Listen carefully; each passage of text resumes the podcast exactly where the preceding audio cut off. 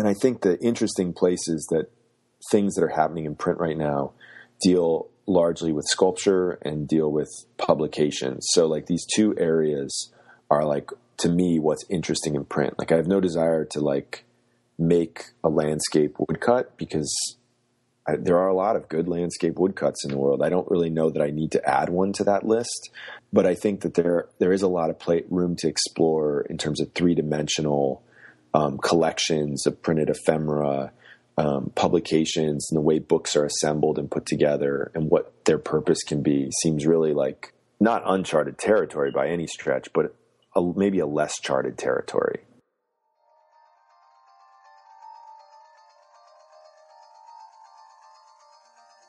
Welcome to the Studio Break podcast. I'm your host, David Linneweh.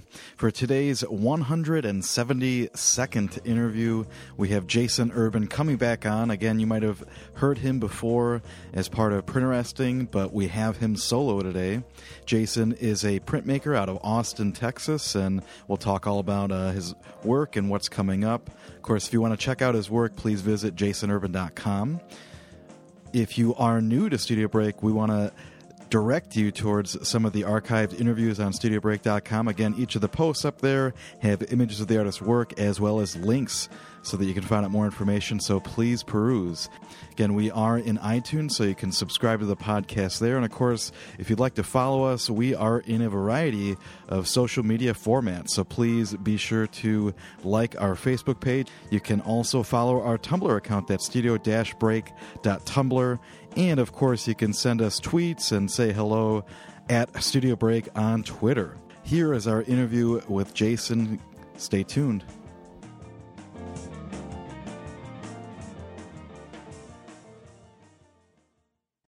Well, I'll just say it. Welcome to Studio Break, Jason Urban. How are you doing this morning?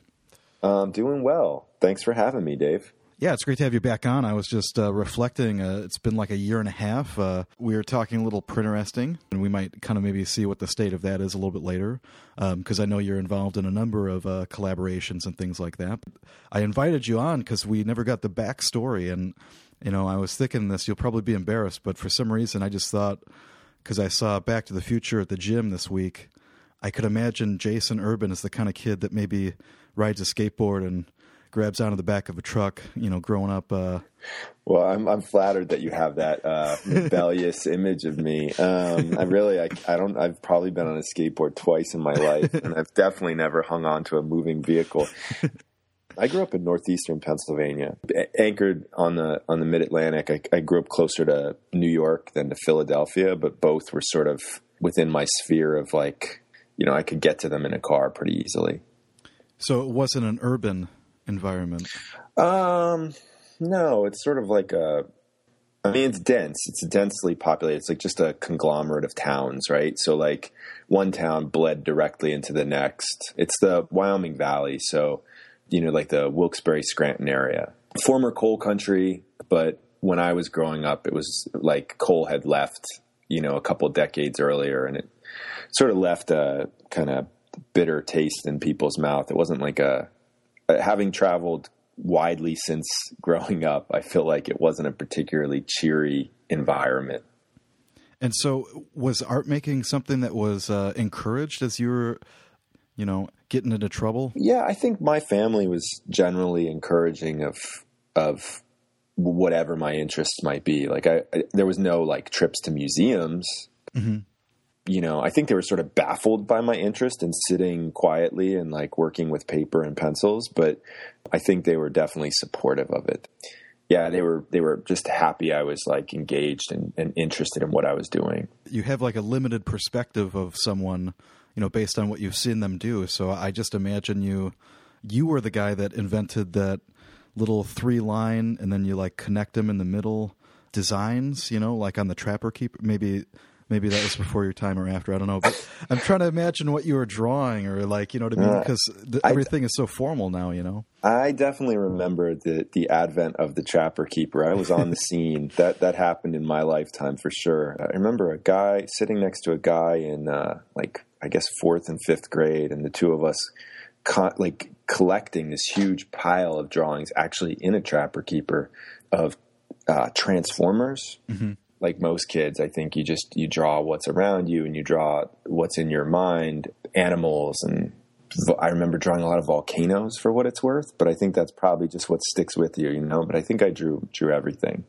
And so was that something that kind of like was solidified early on? Like, oh, I want to do, I want to be a graphic designer or illustrator or something, or the places you get praised and rewarded, you know, you gravitate to, toward those things. I was never particularly praised for my athletic prowess or lack thereof. So, um, I mean, I remember winning an art contest in fourth grade for a drawing uh, of a deer that uh, uh, the the the reward or the the award was a, a basket of oranges because one of the teachers in my school went to Florida on vacation.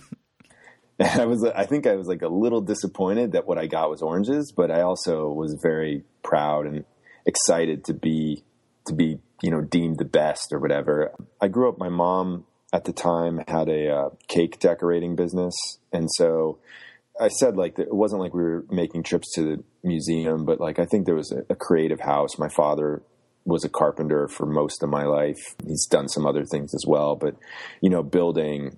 He's you know a great like um, mechanic in terms of cars and is pretty like you know among his friends he's definitely known as like a like a like a body man in terms of working on the bodies of cars so mm-hmm. like painting cars and um, so there was a lot of creative activity in the house um, even if it wasn't like a you know old master style you know interest in the classical you know definition of fine arts was there a, like a particular uh, instance that you kind of like said oh i want to major in art you know, in terms of moving to college or was that something i don't know it's it's such a weird thing because it varies so much for everyone you know? Yeah well you know i think um you know in middle school i really and maybe a little before middle school i got really like a, probably like a lot of kids got really engaged with like comic books and comic book culture. So i think that sort of took over my creative energy for a long time. Okay, so I'll just say it's funny because right now I teach at the University of Texas at Austin, mm-hmm. and we're we're a top ten percent school. So our students are really sharp. They've worked really hard. Um, they have to be in the top 10, 10 percentile of their graduating class to come here. So they a lot of them arrive with like real plans and know what they want. Um, that was not at all the case for me, and I think that might be where like coming from a more blue collar background, I was not as clear on the options. Mm-hmm.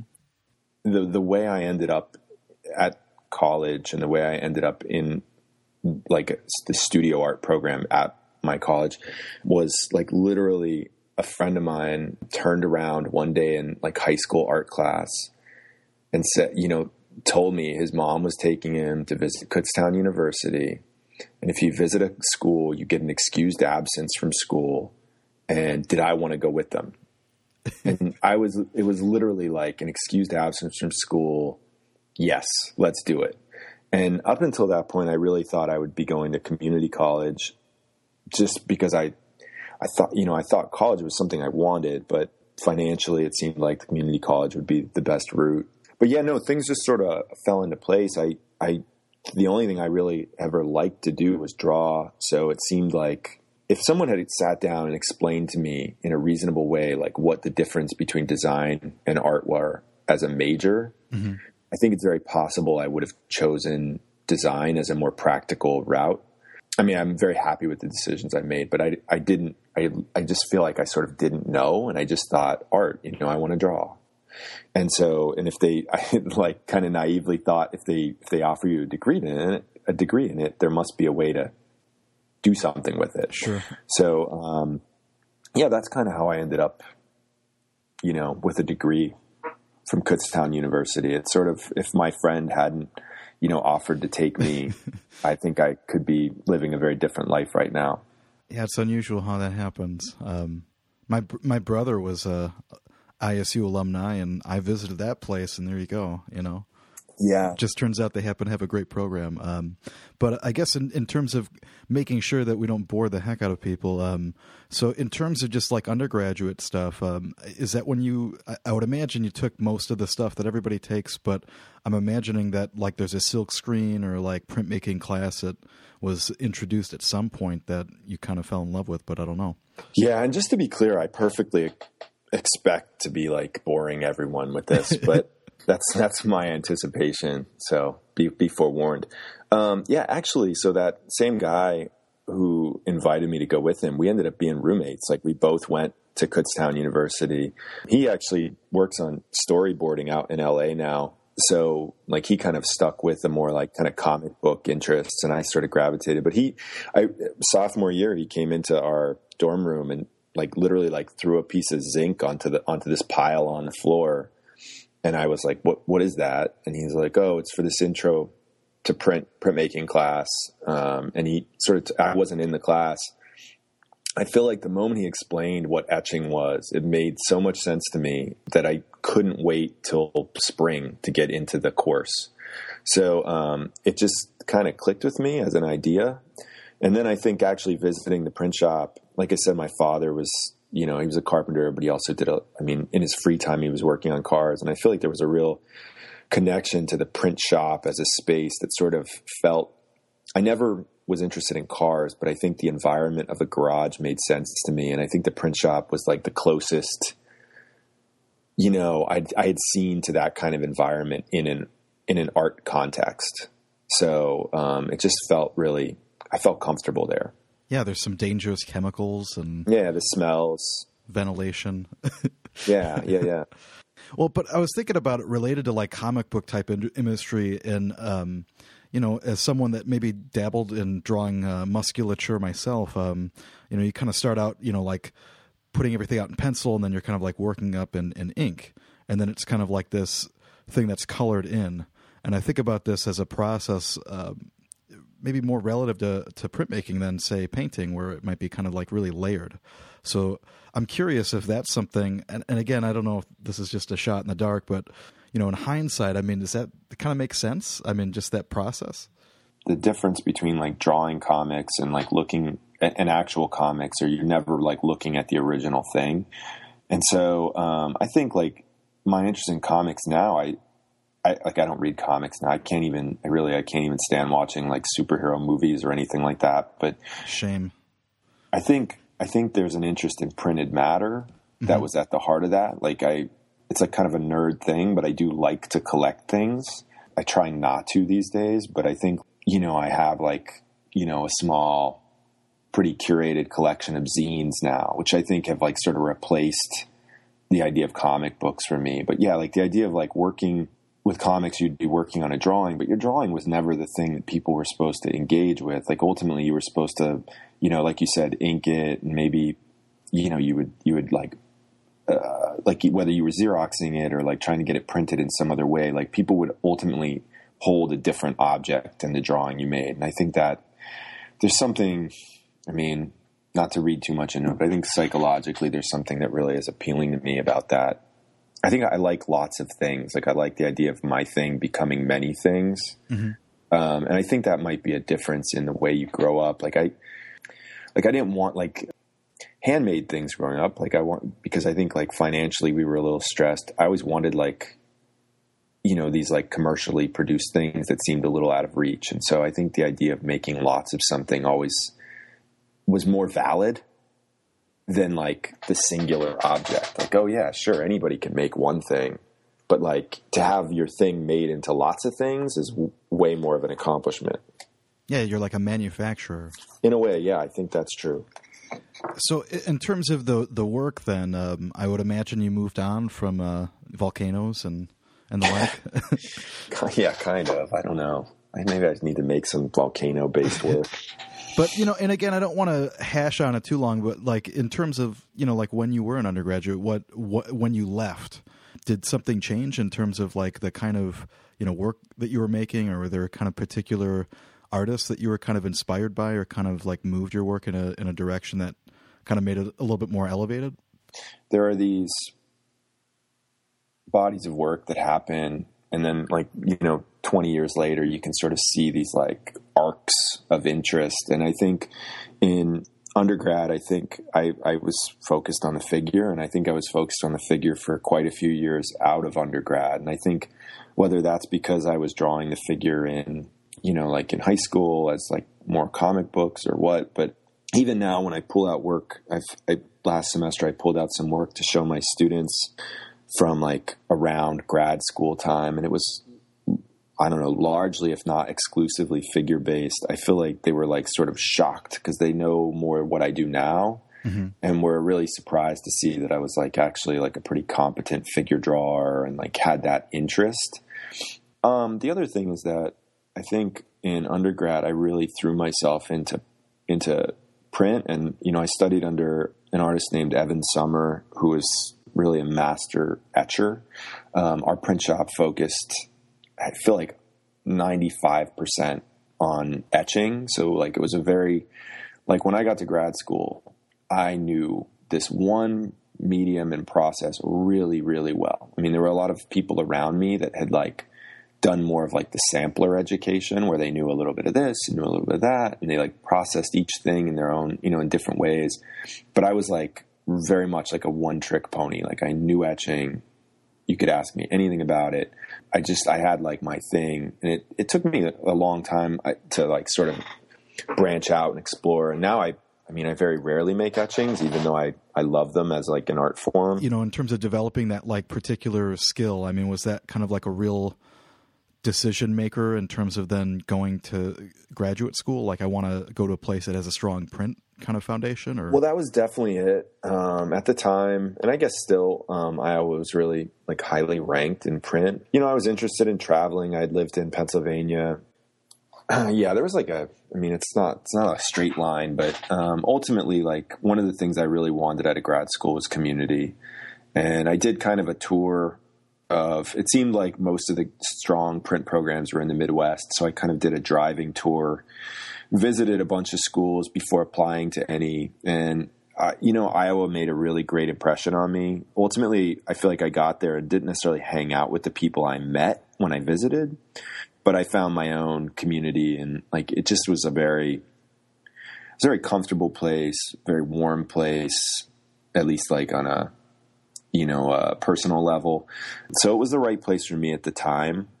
But you know, like there, you know, Mauricio Lasansky is, you know, like kind of the, the founder of their print program. Long, I mean, he's he died just a few years ago, but you know, he had long since retired by the time I got there. But you know, he was famous for these large scale figurative etchings, and I, you know, that was what I was interested in. He, you know, the idea of making like nearly life size etchings was something that was on my radar as a thing that I wanted to do.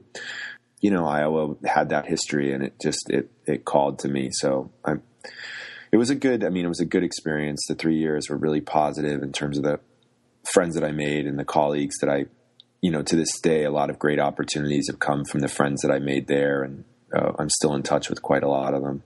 But you know, kind of coming from like a strong background of being able to do one thing really well, was that kind of like where you started kind of experimenting with what print could be too? And I mean, it's obvious, I guess, you know, in graduate school, but yeah, I think definitely there was a lot more experimentation there, and I was just introduced to a lot of things that I wasn't at my undergrad. I mean, one of the appealing things about Iowa at the time, like the year I got there, I was part of the largest print class they had had in like a very long time, and there were, I don't know, something like fourteen of us or twelve of us, I guess twelve there were there were 22 print graduate students. Like that's just print, not including painting and drawing, which was bigger, um, sculpture and the other areas. So, you know, inevitably you're exposed to lots of different ways of making and thinking about art and print.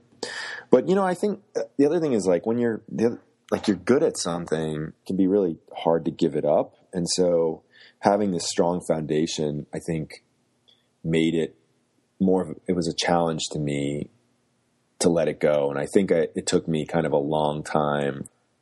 I, I mean, in a lot of ways, I feel like I've only sort of just hit my stride recently in terms of figuring out like what my true real interests are and you know what what again i vaguely kind of remember these like um these silkscreen uh, prints that maybe you had shown um, when I was in graduate school, and I seem to remember like these monster truck rally like type mm-hmm. uh, prints. I mean, I'm curious too because it seems like I don't know why I just imagine like figurative based print or and drawing is not going to be maybe as colorful or as exciting or you know kind of bring this level of uh, comedy almost to you know print and and maybe what art could be. So I'm I'm curious. Like, is that also something that kind of like got more expansive there in terms of like the con- like the conceptual ideas behind your your work and what you're interested in?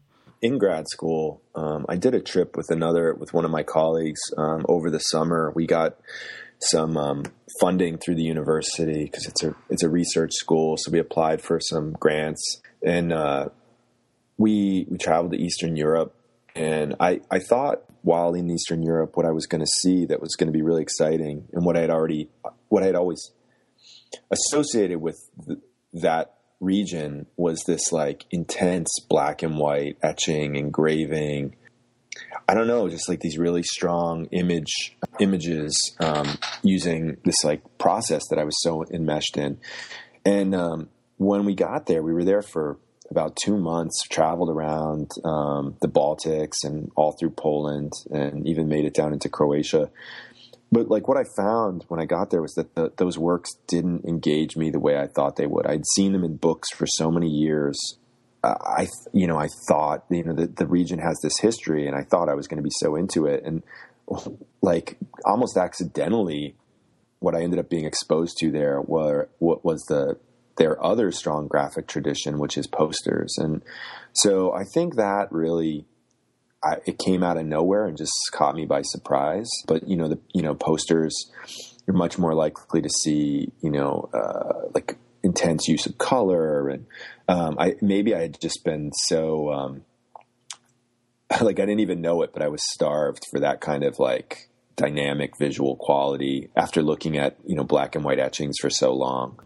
But I think when I got back, I was really thinking about my own relationship to that kind of graphic work. And um, I think it was a chance for me to connect with my upbringing in terms of, like, I think about this the, the first poster I ever made, which I think probably signaled a real shift for me, is was this image of a like a motocross bike, uh, motorcycle jumping an etching press, and it was a a show promotion for an exhibition I was having. The idea, in a way, for me was like like taking this this artwork and this technical process that I've been so excited about and try to make it accessible to someone like my father or my brother like try to make it as exciting to them as it would be t- as it was to me.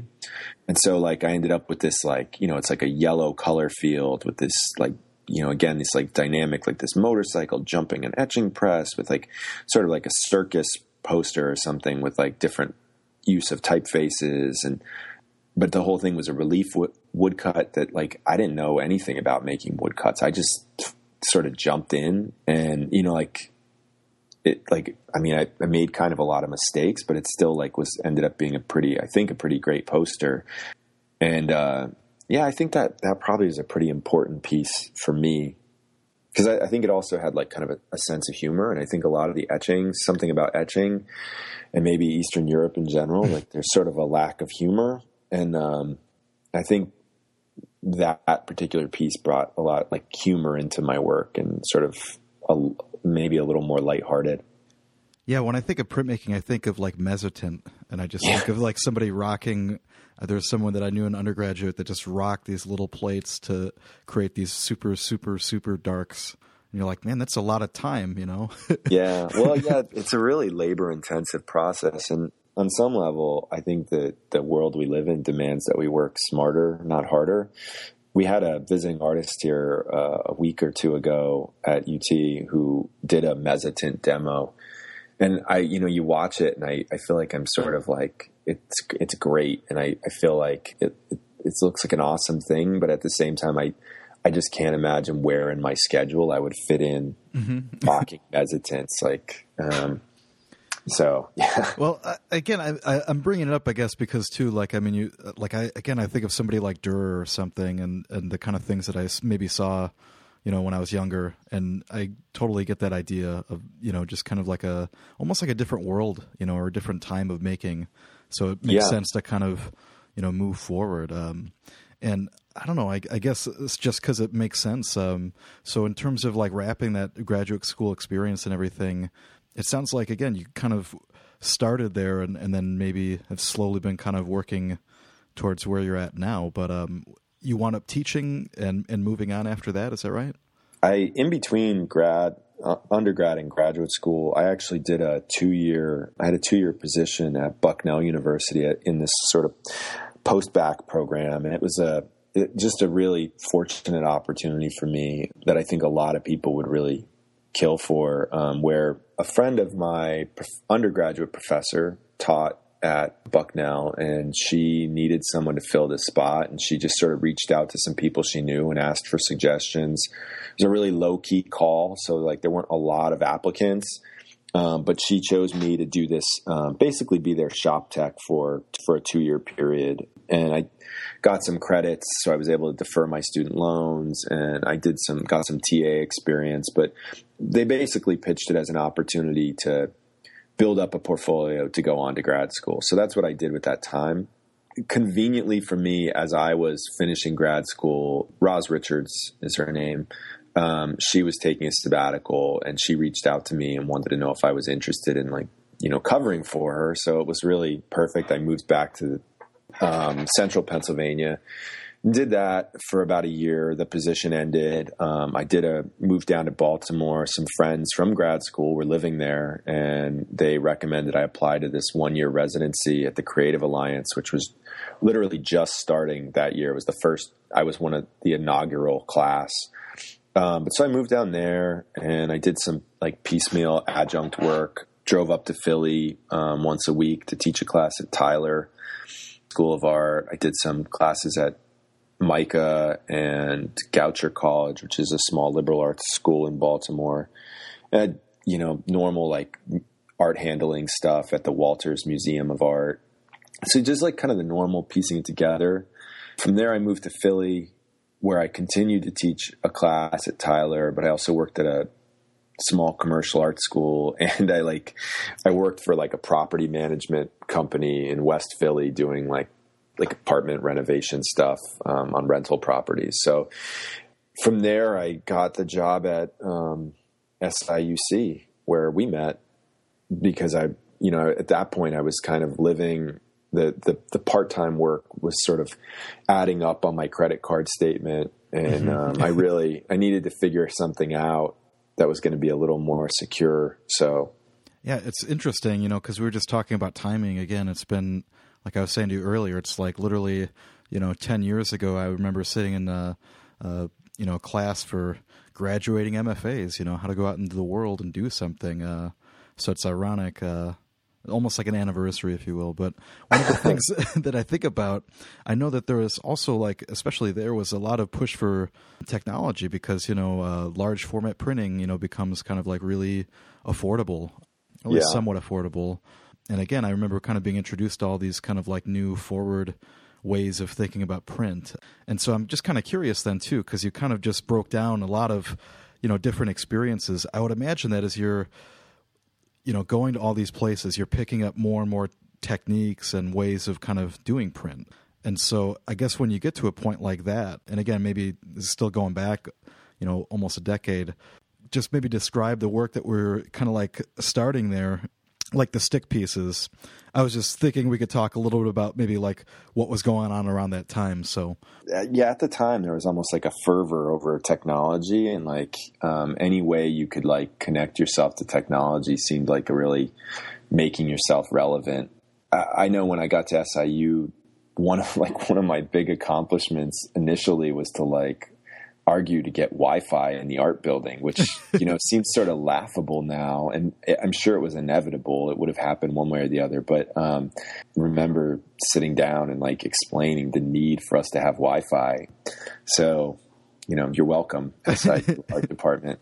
But uh, yeah, no, and then and then um, because you know SIU was a research school, they had funding at least at the time. I don't know if the Illinois is in such good shape now, but um, I was able to get a large format digital printer for the shop, and I mean that whole position for me was really exciting because I had suddenly I was I went from like being nobody at the schools I taught, where I was like this term hire that just kind of came in, taught a class, and left, to being in charge of like a whole, you know, fully functional print shop with an etching studio, litho, silkscreen, you know, um, and this like digital technologies. So I think that inevitably my connection with teaching has like expanded my the range of the work that I make because I'm so facility dependent, like mm-hmm. depending on what I have access to. But you know, I got that job at, at SIU with a really, I think, pretty lowbrow body of work, and it was like a transitional body of work that was dipping into my interest in pop culture and you know kind of like my science fiction superheroes this like sort of um, subject matter that you know like i think related a lot to my childhood which i sort of at this point in time i feel really like i don't know sort of when you talk about being embarrassed it seems really like kind of embarrassing to me like oh god yeah i had to go through my phase where i like dredged up childhood stuff and like sort of addressed it. Whereas I really like I'm I like I actively am trying not to do that these days. But um, yeah, no. So I think the the work appealed to me. I remember like my artist talk at for that job interview getting like a lot of laughs, mm-hmm. and I don't know if that's as much a priority of mine these days. But um, you know, so yeah, I think when I was there, I started um, playing around with the idea of cliches, um, like and I think that also came out of teaching in a way. Like you teach students and like why is it that these like kids at Tyler will make these same images that some kids in at SIU would make or you know like these like universal tropes that like come back again and again and like what makes them universal. So yeah, I did these like large stick pieces, digital output where I was wrapping you know one by twos in digital print so that I I would make kind of a pile of mm-hmm. an image. So like um, really thinking about the relationship of 2D to 3D and like how an image can become dimensional and and there was something about like breaking down the image where I needed something really I almost needed a cliche image for it to work because I was like it, it was harder to recognize the image so it had to be a, an image that was you're already prone to understanding. Do you know what I mean? So if it was like some you know, really unique image of like architecture or something, you don't have the frame of reference to understand it. Whereas, like, if it's a sunset, like everyone already knows what a sunset is. So if you like make it hard to see, people can put the pieces together to understand it. Well, what strikes me about the work too, and this is still something that's very connected. And like I was saying earlier, there's maybe some print pieces that I remember seeing in there too. But you know, this these kind of like more sculptural slash installation works that are kind of smaller in scale, kind of moving to larger scales, but then they're just really formally kind of inviting things that you set up. I mean, is that really kind of like is that like the primary thing that you respond to in terms of like thinking about how you're going to work through a piece? Um, and again, I don't know if this is something that really maybe relates directly to how it does now, but that's just what occurs to me thinking about all of this stuff is that there's always like a real formal intensity with your work. Yeah, I mean, I don't know. I think it might just be my personality that that the idea has to be worked out really clearly that way. I think through a somewhat formal lens, like I think about what it's going to look like. Going back to those stick pieces, like at the time, I was reading about dazzle camouflage and sort of camouflage in general, and um, there's this, you know, th- this interesting idea that comes out of Cubist artists were grappling with this idea of like the the uncertainty of the object, like like the idea that like um, you could you could never be totally sure about like like the edges of the object when in in their representations of them. So I think I was trying to take that to another level with this idea of the image sort of like kind of falling apart. Like for anyone who isn't familiar with dazzle camouflage, or it's like disruptive camouflage, right? Whereas like normal camouflage, when you think about camouflage pants on somebody, the idea is it's it's meant to conceal, but um, there's this other kind of mode of camouflage where the idea is to just disrupt. Like you know something's there, you just don't know exactly where it is. Mm-hmm. Um, and I think in a world like where so much of what we deal with is like navigated by like screen resolutions and things, I think it seems like um, pretty pretty relevant. I, mean, it came, it was developed in World War One, and a lot of people actually associate it with like the ideas of cubism. The idea was like the Germans were like blowing up Allied ships left and right with their U boats, and the idea was like if you painted these ships in like really bright, elaborate patterns, different colors, high contrast, it, it didn't basically like if you looked at them through a periscope, you'd know something was there, but you didn't know exactly where it was. You didn't know where it began and where it ended, and it would be harder to detect which direction it was going in. And so I was really trying to apply a lot of that to um, what I was doing at the time. I don't know if that actually answers your question, Dave, but no, I, th- I, think it does, and I think especially kind of getting towards something that I really don't know a lot about is is the process of ideas. You know, when you think about an image of like a sunset, I mean, is that something that is yours? Um, is that something that you're consciously like? How does that get worked out in terms of you know planning to execution? Well, yeah, I think one of the nice things about a cliche is it does belong to all of us. I think I don't know if that's something I'm working with directly these days, but I do think having worked with it, it's it's sort of really helped me clarify like what I think that I actually think that it's really important that there be some amount of specificity in what you're doing, like that there has to be some anchor to make it. I mean, for lack of a better word, unique. I think um, it's something that, like, as a teacher, I've had to like I've had a lot more discussions with my students about. And I think working with cliche has allowed me to help students like not make work that's cliche. And I think like again, it's like it, it requires it just I think that the the way to combat like genericness is something specific. So, um, I, but I, that said, I think that having an somewhat generic, something that's a little generic will allow like an opening for people to enter the work. So it's like this idea of a balance. You know, to like fast forward to to now, um, not that it was that long ago, but I think like the way I've been thinking about the creative process in the last, I mean, I guess about eight years ago, I changed jobs and I, my partner and I, who I also collaborate with, Leslie Mutchler um, we moved down to Austin to teach at the University of Texas. And, you know, I think everything at UT is about research. It's just like this drum that's beating all the time, like research, research, research. And I think I think it was already there, but I think like that drum has sort of really informed the way I think about my creative process. Like ultimately everything that I'm doing, and I think probably a lot of artists are doing, whether they say it or not, is about a, like a pursuit of knowledge. And what I've been doing more recently is just kind of whatever I'm reading, whatever I'm doing, it's it's part of the research and it gets processed into what I'm doing. And so it helps guide and steer what I what I'm making. So I think like at the time I was looking at dazzle camouflage it was a kind of research it informed what I was doing. These days I've been reading more and more about kind of libraries and sort of how libraries function.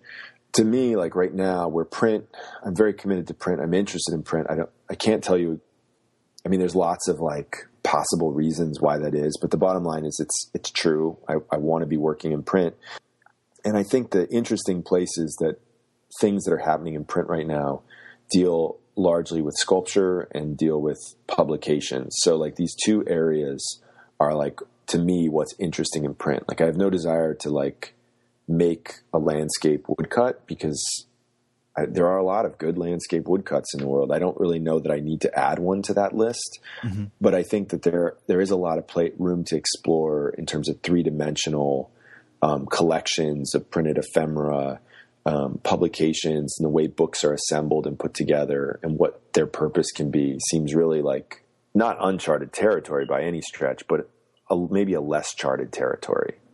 No, that makes sense. And again, it's like exploring uh, the new frontier. Just trying to make a little joke there. Uh, so when we think about something like research, you know, again, you kind of maybe broke down that there's like different, I shouldn't say different, but like, you know, again, maybe some people are kind of after about like just this repetition of a studio experience as opposed to, you know, mm. researching something and, and developing an idea. So is this something where it's like a world that you uh, just find yourself more and more interested in it? Or is it something like you're reading, you know contemporary artists essays and um, and work and seeing work and, and kind of reacting to that. Like how do you how does one start to kind of go like libraries i want to start researching uh, you know that?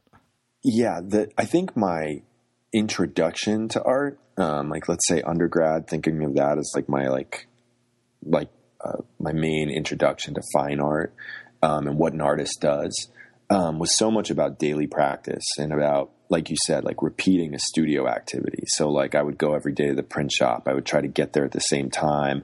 I would commit all this energy to doing this process and making these images. And there was like a real routine to it. and I think, you know, maybe you have the time when you're young to do that. And I think there's like, you know, plenty of middle aged or, you know, older people who, who find the time that make the time to do that.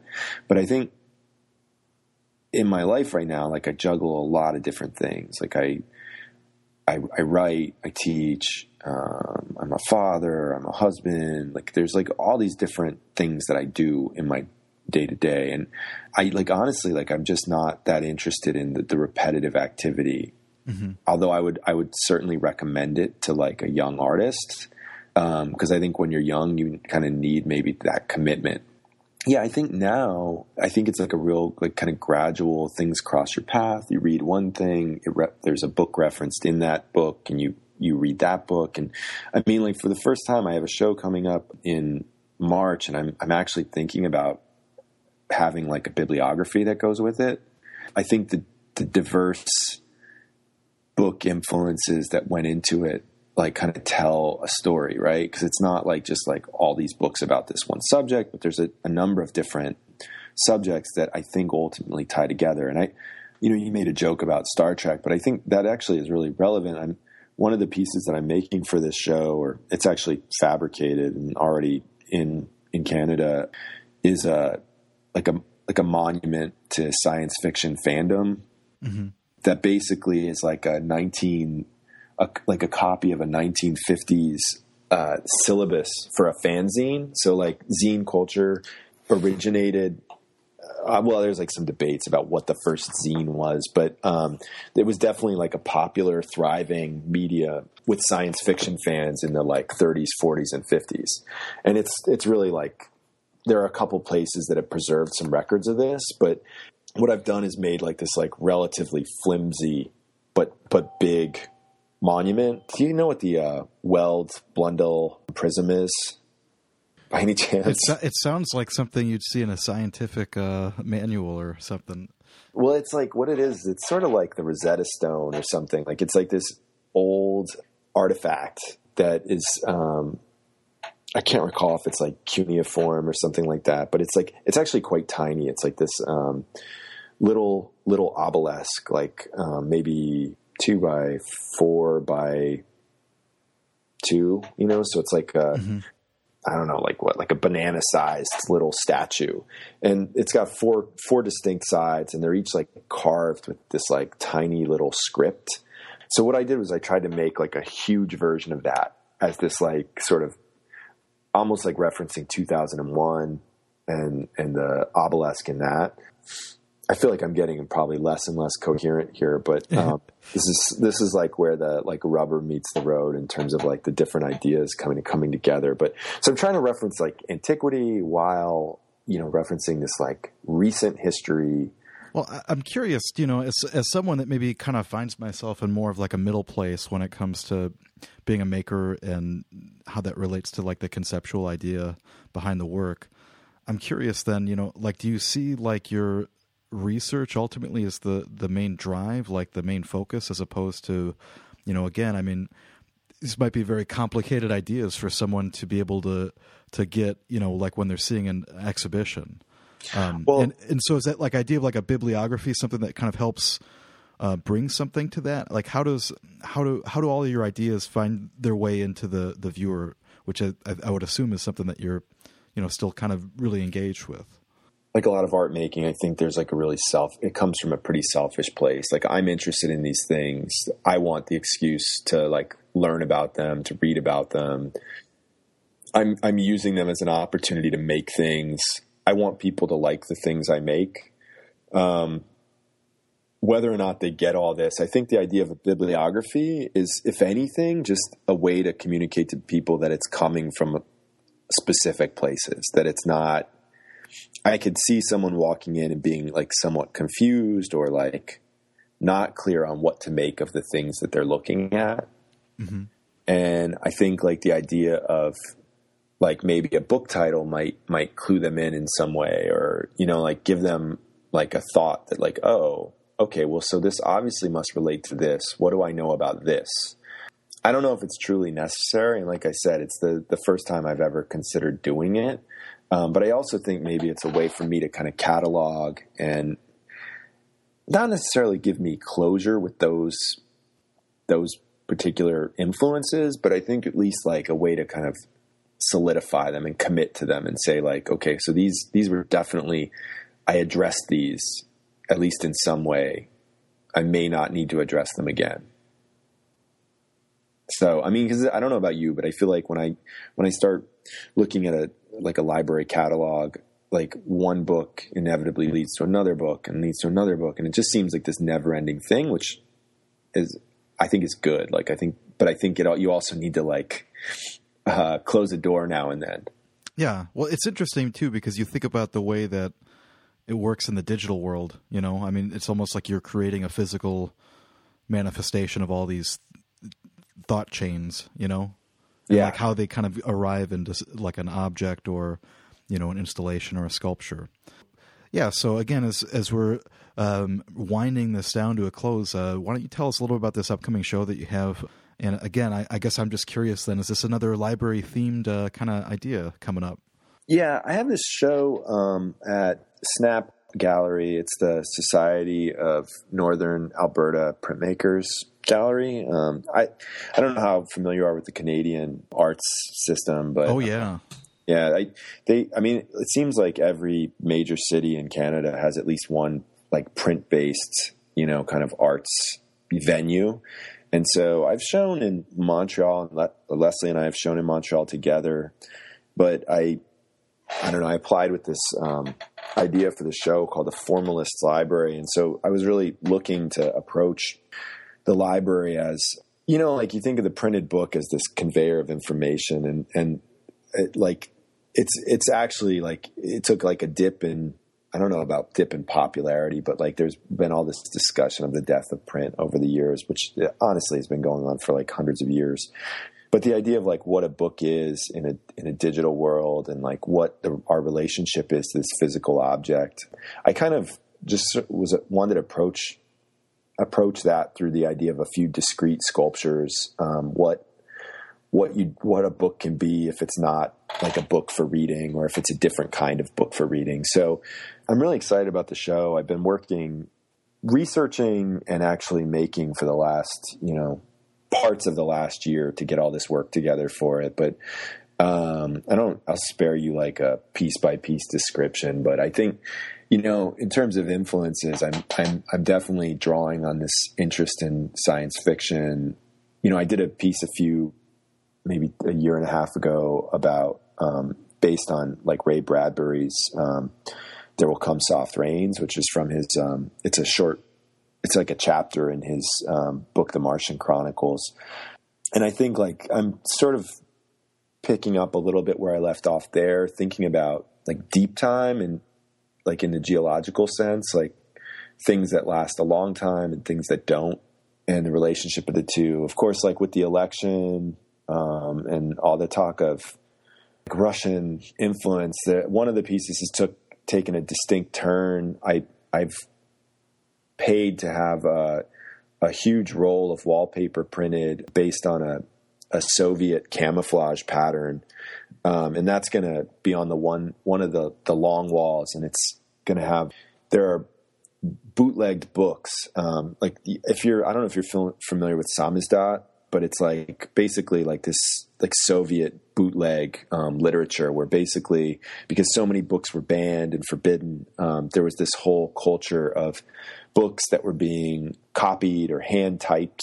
and and exchanged and sort of like circulated underground in the Soviet Union, like in the 60s and 70s.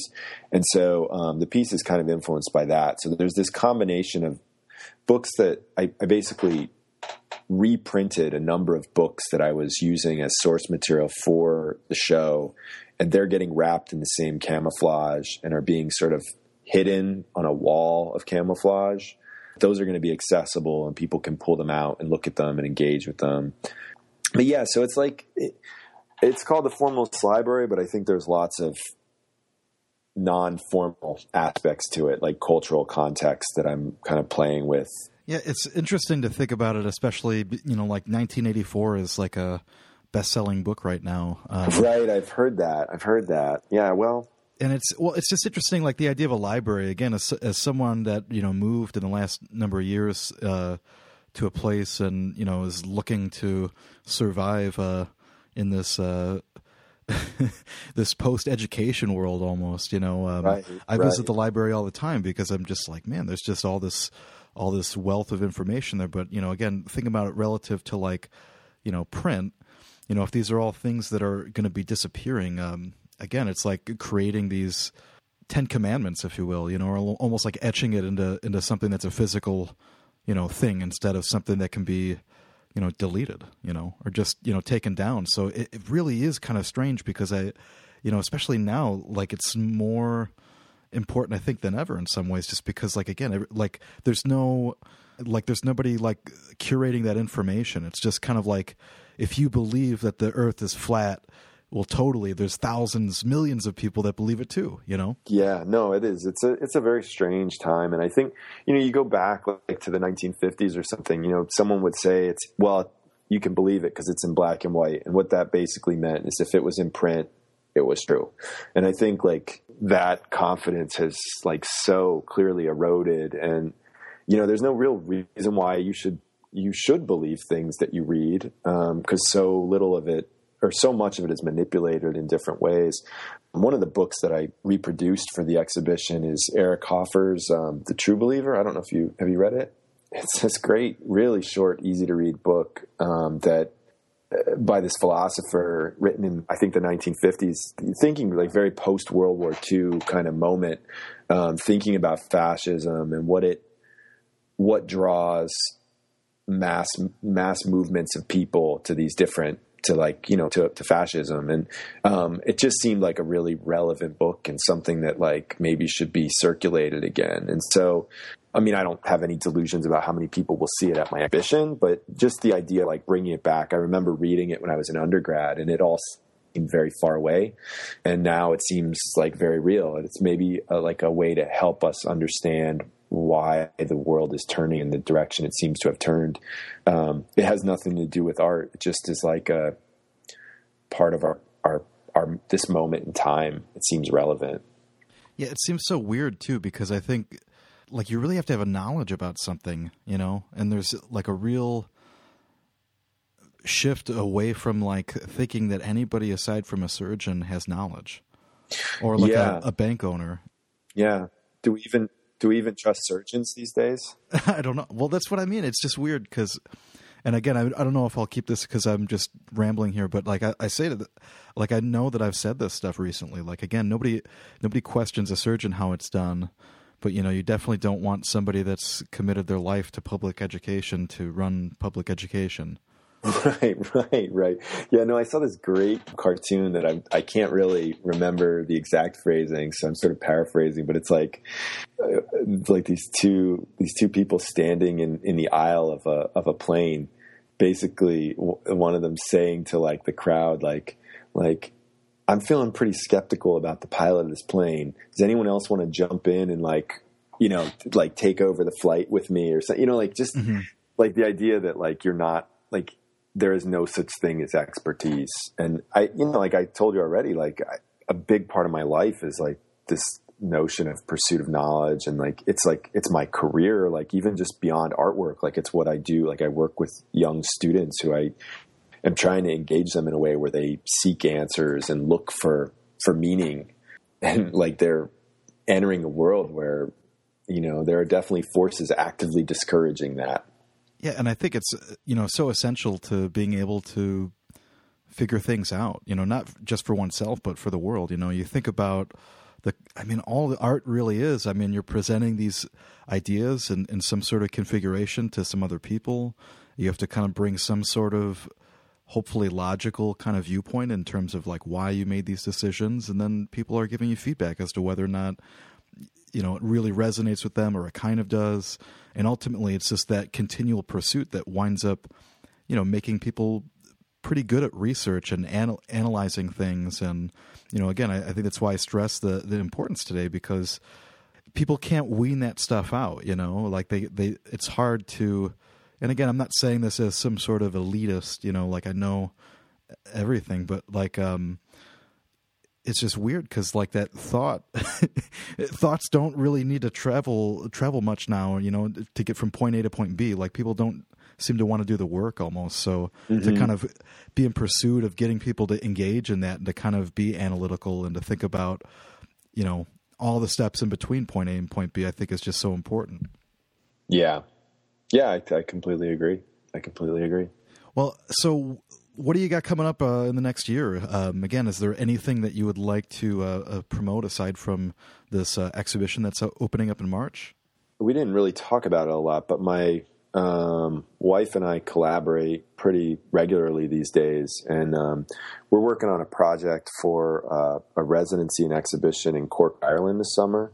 Mm-hmm. So that should we're very excited about that. So that's that's kind of the next next big thing that's coming up very quickly and then you know beyond that um, i do still i'm still in touch with Amze and robert from printeresting which is another project i had going for quite a few years. And we're kind of we're cooking something that has yet to take complete form but it might involve an exhibition in europe and some other things so a publication. But yeah i don't know lots of things coming up but nothing i necessarily need to talk about Well, and so again, uh, the website jasonurban.com. Um, is there any other places that you love to kind of be, you know, out there in terms of social media? Because you know, there there there's a chance somebody will listen to this and be like, "Yeah, I want right, to find out right. more." You know, right? Yeah, maybe. Um, you know, I I quit Facebook years ago, and I quit Twitter in November. Mm-hmm. I did recently started Instagram. I don't know how long I'll stay on it, but um, you could find me there if you look hard enough. And um, I mean, my website has links. I have a Tumblr site that I post to occasionally, but yeah, the best way to get a hold of me and find out what I'm doing is email. Awesome. Well, again, uh, it's great to kind of finally have you on solo and uh, to hear about where where the legend came from, if you will. Well, I'm. I just want to say thanks, Dave, and um, I'm really. I'm kind of amazed at your like never-ending curiosity that you can like that you continue to do this project and make time to talk with people. It's it's something that it doesn't surprise me, but it does kind of amaze me. It's it, it seemed utterly predictable from knowing you um, ten years ago that you might be doing this, but um, I think it's really great.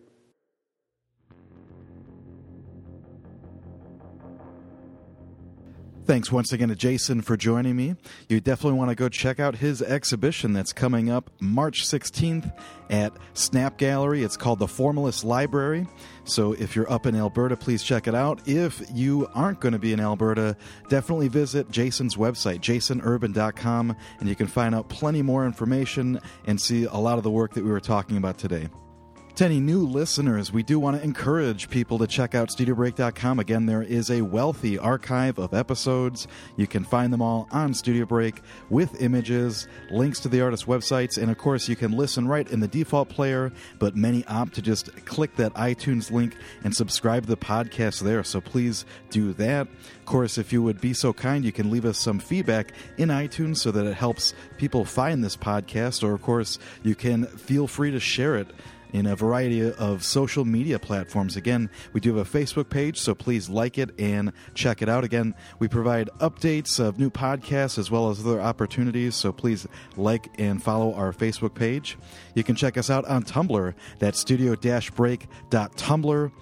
And you can send all your tweets to at Studio Break on Twitter. Again, it's always great to see artwork and to have interesting inquiries and stuff like that on Facebook and Twitter, so please feel free to say hello. I would, of course, like to thank Skylar Mail, who provides the music to Studio Break. You can check out his artwork, and everything is up at skylarmail.net. If you want to see some of my paintings, you can visit davidlinneweh.com. And that is our episode this week. Hope that you enjoyed listening. We'll talk to you real soon.